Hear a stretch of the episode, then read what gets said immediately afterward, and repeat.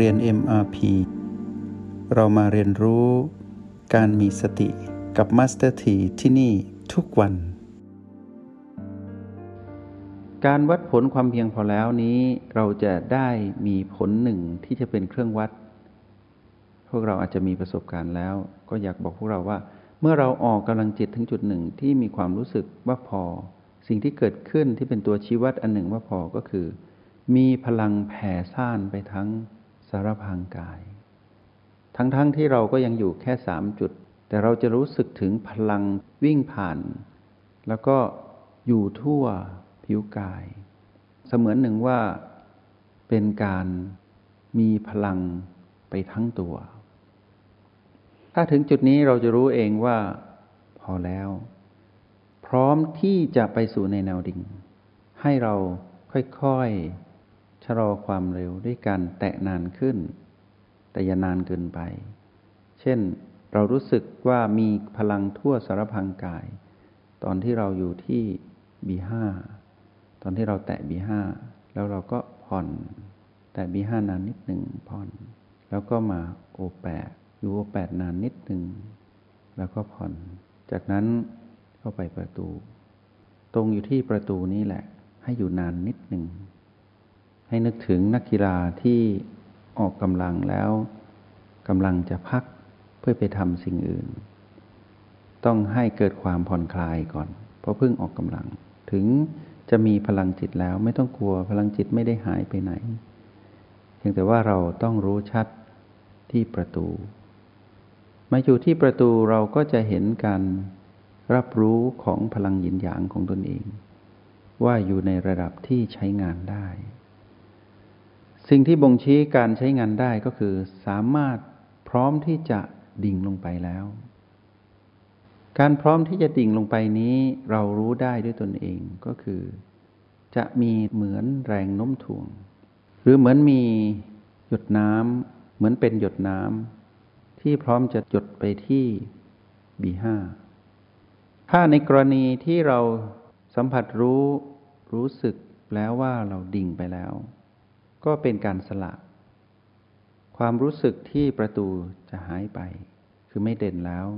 แต่จะไปชัดที่บีห้าอยากให้เราอยู่ที่บีห้านี้ให้ในนานที่สุดเท่าที่จะนานได้ แล้วไม่ต้องทำอะไร แค่รู้การเคลื่อนไหวตุบๆของชีพจร หรือลมภายในที่บีห้ารู้ไปตามความเป็นจริง แต่ความรู้สึกนี้จะต่างจากตอนที่เราออกกำลังจิต แต่เป็นการรู้เย็นๆ ชัดๆ เด่น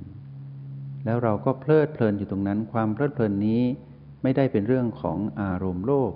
เพราะเป็นการอยู่กับปัจจุบัน เป็นเรื่องของการตื่นรู้และเบิกบานอยู่ตรงนี้ ให้มีความผ่องใสของเราคือจิตที่สัมผัสรู้ตรงนี้ ทีนี้เมื่อเราอยู่ตรงนี้เรารู้สึกว่า อิ่มและพอ ก็แปลว่ามีพลังแน่นอยู่ในกระโหลก แต่พลังแน่นนี้ไม่ได้ทำให้อึดอัด แต่รู้สึกว่าเป็นพลังที่พร้อมจะเคลื่อนไปสู่บีหกเราก็ลองปล่อยให้เป็นตามธรรมชาติเสมือนหนึ่งมีแรงน้มถ่วง ก็เหมือนที่เราย้ายจากประตูมาที่บีห้าเหมือนกัน เราลงย่อนจาก B5 ไปประตูไปที่ B6 เหมือนกันกับที่เราย้ายจากประตูมา B5 เหมือนกัน ให้รู้สึกว่ามีการเคลื่อนไหวในแนวดิ่ง ตามแรงโน้มถ่วง ให้เป็นอย่างนั้น เมื่อสัมผัส B6 คือจุดที่เต้นตุบๆ อยู่ใต้กระดูกลิ้นปีซึ่งจุดนี้อยู่ใกล้กับหัวใจเต้น แต่ไม่ใช่หัวใจเต้นเป็นจังหวะใกล้เคียงกัน เราก็อยู่ตรงนี้ให้ได้นานที่สุดเท่าที่จะนานได้ ไม่ต้องรีบ ถ้ากำลังของเราอยู่ที่ B6 ไม่พอ สิ่งที่จะเกิดขึ้นคือเราจะสัมผัสไม่ชัดเจน สิ่งที่จะตามมาก็คือการถอยโดยธรรมชาติ ก็จะย้อนขึ้นไปทางประตู การถอยย้อนขึ้นไปไม่จำเป็นต้องไปค้างที่ B5 ให้รู้ว่าผ่าน B5 รู้ไปตามแนวดิ่ง พุ่งขึ้นไป ย้อนกลับ เรียกว่าการถอยกลับ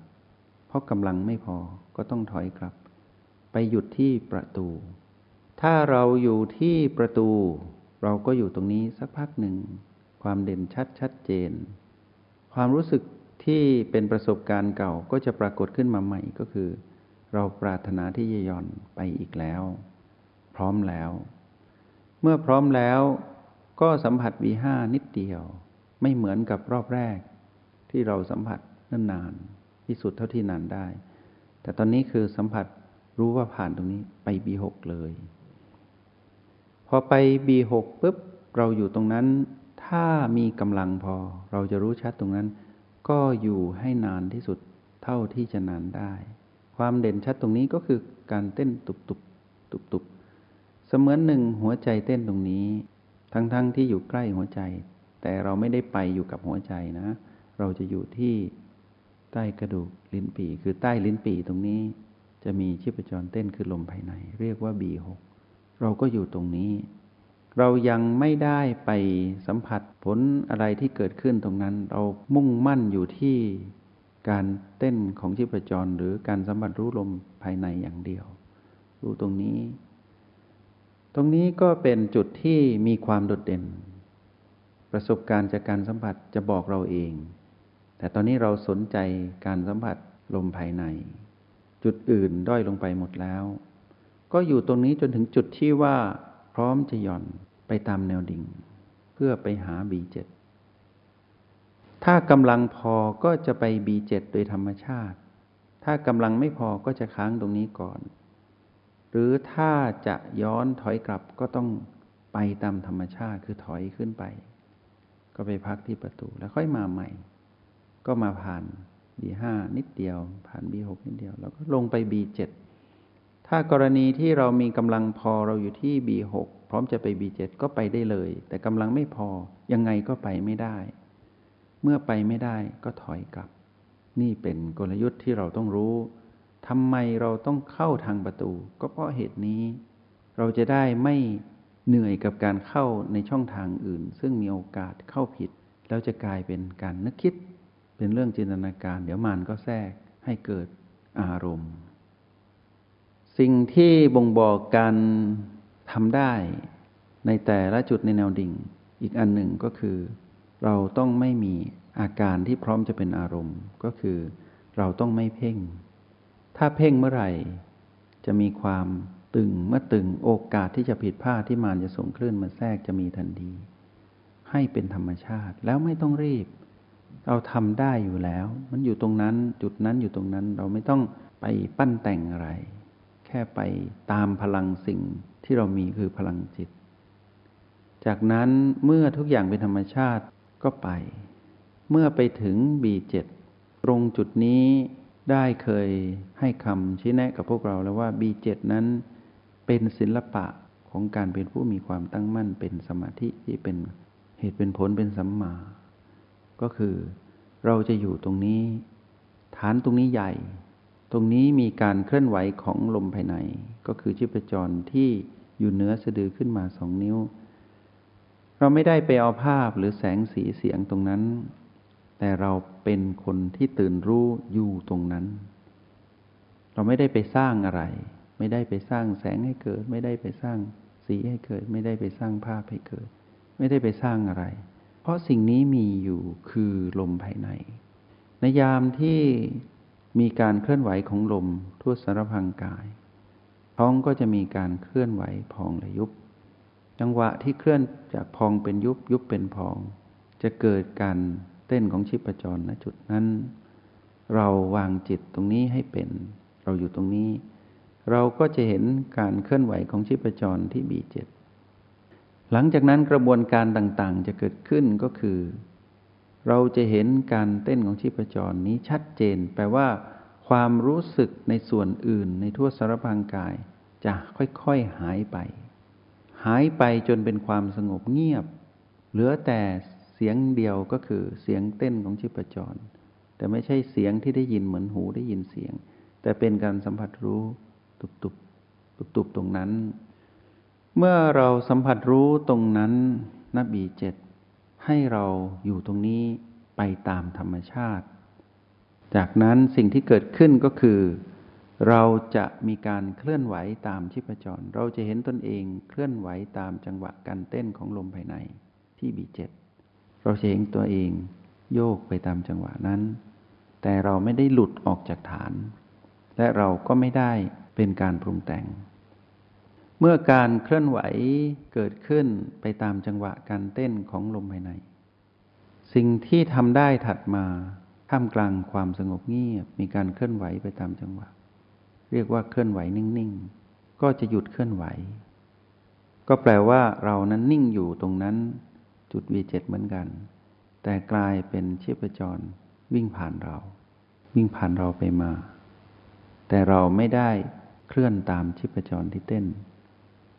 เมื่อการเคลื่อนไหวนั้นผ่านเรา ตรงนี้เป็นจุดที่ดีที่สุด เป็นจุดที่จะต้องทำให้เกิดความชำนาญที่สุด เมื่อถึงจุดนี้สิ่งอะไรที่เกิดขึ้นจากนี้ไม่ต้องกังวลอีกแล้ว เพราะเป็นของผู้มีสมาธิจิตตั้งมั่นแล้ว อะไรก็ได้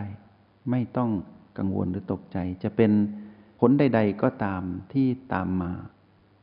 ก็จะเป็นเรื่องของการสนับสนุนให้ตนนั้นอยู่ตรงนี้ เป็นสัมมาสมาธิทั้งหมดคำว่าผลตรงนี้จะเป็นสิ่งที่อยู่เหนือธรรมชาติที่เราคุ้นเคย เป็นความคุ้นเคยใหม่ เราก็ไม่ตกใจ เราจะเห็นเป็นสิ่งที่เป็นผลลัพธ์ เพราะผู้ที่สามารถตั้งมั่นอยู่กับปัจจุบันขณะอย่างต่อเนื่อง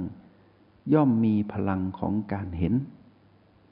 การเห็นนี้เห็นผ่านการเป็นผู้มีพลังจิตที่เป็นสมาธิแล้ว จะเกิดเป็นเอฟเฟกใด ๆ ก็ตาม เราจะไม่ตกใจหรือตื่นเต้น แต่เรายังอยู่ที่เดิม ให้นึกถึงว่าผู้ที่ไปยืนอยู่บนยอดเขา หรือยอดตึกที่สูง จะเห็นอะไรก็เห็น อะไรปรากฏก็เห็นชัดเจน ไม่ว่าอยู่ที่ดินที่ต่ำหรือ อยู่ลอยอยู่บนอากาศ หรือในระดับสายตา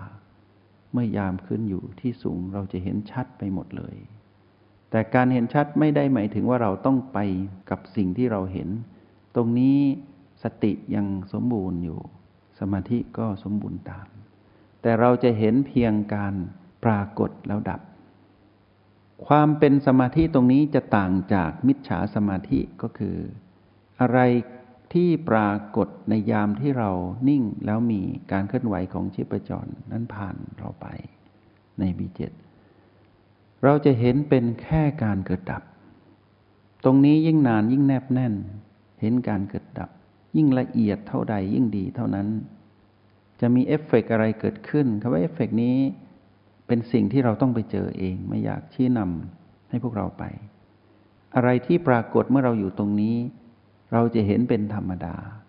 คือเห็นความเกิดดับ ตรงนี้ได้บ่มเพาะพลังปัญญาเป็นที่เรียบร้อย แล้วความที่เป็นสัมมาก็คือคำว่ามีเหตุผลถูกต้องชอบธรรม ไม่ได้เกิดจากการปรุงแต่ง อารมณ์ไม่มี มีแต่ความตื่นรู้และเบิกบานอยู่ตรงนี้ เป็นสมาธิจิตที่เรานั้นยังต้องพัฒนา ก็คือทำได้แล้วให้ทำต่อ เพราะตรงจุดนี้มีสิ่งที่ละเอียด เราอยู่ให้คุ้นเคย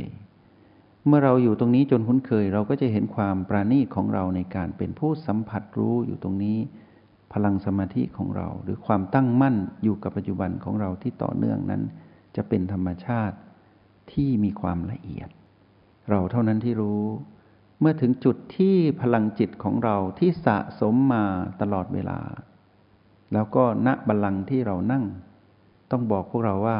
การเข้าฐานบีเจ็ดดีที่สุดคือท่านั่ง แต่การออกกำลังจิตทำท่านิ่งทำในท่านิ่งได้ นั่งยืนหรือนอนได้ แต่ในกรณีที่เข้าสู่สมาธินี้นั่งนั่งอย่างเดียว จะดีที่สุด แล้วเมื่อเราอยู่ตรงนี้จนถึงจุดที่กำลังเราเพียงพอถึงความอิ่ม ไม่ใช่การหมดแรง ให้จำความแตกต่างนี้ไว้นิดหนึ่งนะว่า มื่อเราอยู่ที่ B7 เราจะถอยไม่ใช่เพราะหมดแรง แต่เป็นการถอยเพราะอิ่ม จงใช้ชีวิตอย่างมีสติทุกที่ทุกเวลา แล้วพบกันใหม่ ในห้องเรียน MRP กับมาสเตอร์ที